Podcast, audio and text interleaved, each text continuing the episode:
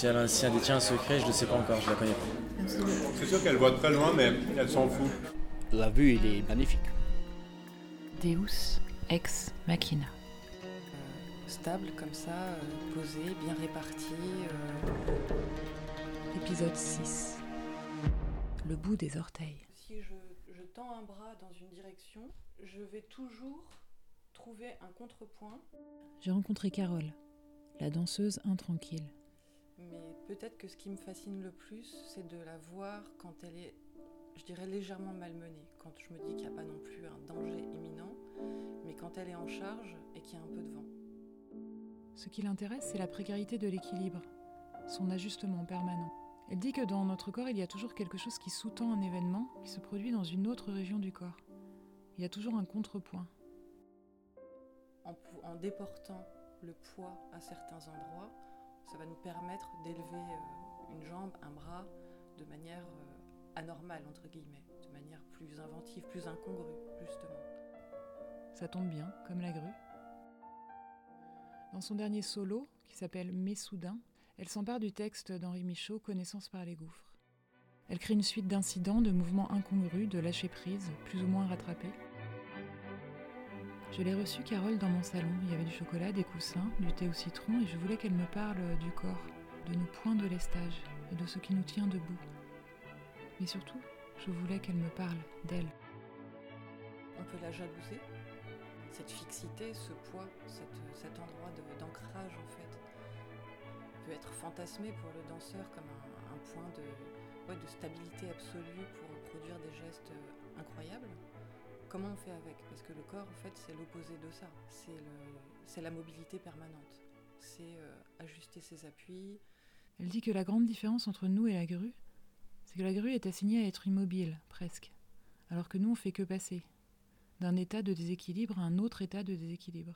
Par exemple, sur ces- cet endroit-là de, euh, de juste comme passage et pas comme recherche de stabilité, là il y a vraiment un, un vertige de bonheur, de, passer, de se lancer, d'arriver à un point où la verticalité n'est pas une stabilité par l'appui au sol, mais une sorte de suspens où presque le, le corps est allégé de son propre poids et ne fait que passer par cet endroit d'équilibre et va aller tranquillement se laisser basculer vers le déséquilibre, c'est vraiment un endroit de bonheur en fait. Là, sur mon tapis berbère, elle a réussi à me mimer la grue.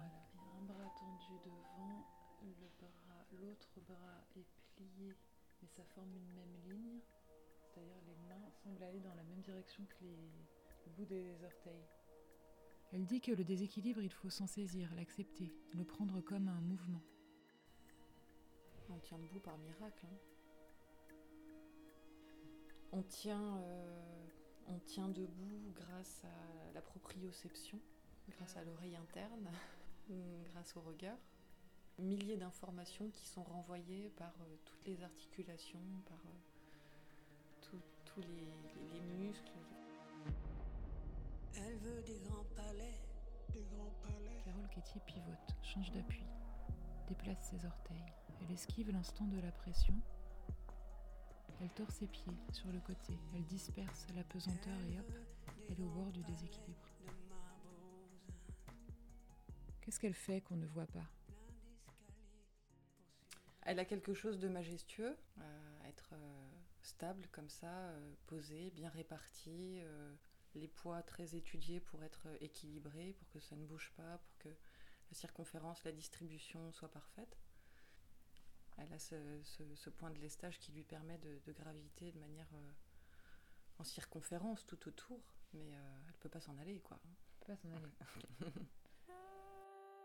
soleil, seul soleil, surplombe tout. Alors, ce qu'on peut regretter, c'est que son pied ne soit pas mobile, parce que, effectivement, si elle pouvait se déplacer, euh, elle pourrait faire probablement du sauvetage à cette hauteur-là. C'est vrai qu'elle est un peu assignée quand même. euh. J'aimerais bien la voir se déplacer, en fait, la grue. C'est un peu comme une veilleuse sur un endroit du ciel où on ne va pas, où on ne se balade pas. C'est c'est pas plus lourd en vrai. C'est ma tête qui décide de dire allez, ça va marcher en fait. Et c'est ça qui est assez extraordinaire, c'est que par moments on vient produire des gestes qu'on n'attendait pas parce qu'on fait confiance à une autre puissance qui est celle de l'imaginaire. Moi, c'est ce qui me passionne en fait. Le regard, c'est l'autre élément euh, surutilisé par, euh, par le corps pour s'informer de son positionnement dans l'espace. C'est parce que je vois euh, que je vois de travers que je sais que ma tête est de biais. Hein, face à la grue, je me sentirais plutôt fragile et petite, mais d'une manière plutôt heureuse en fait. Et ça fait vraiment des perspectives, des champs comme ça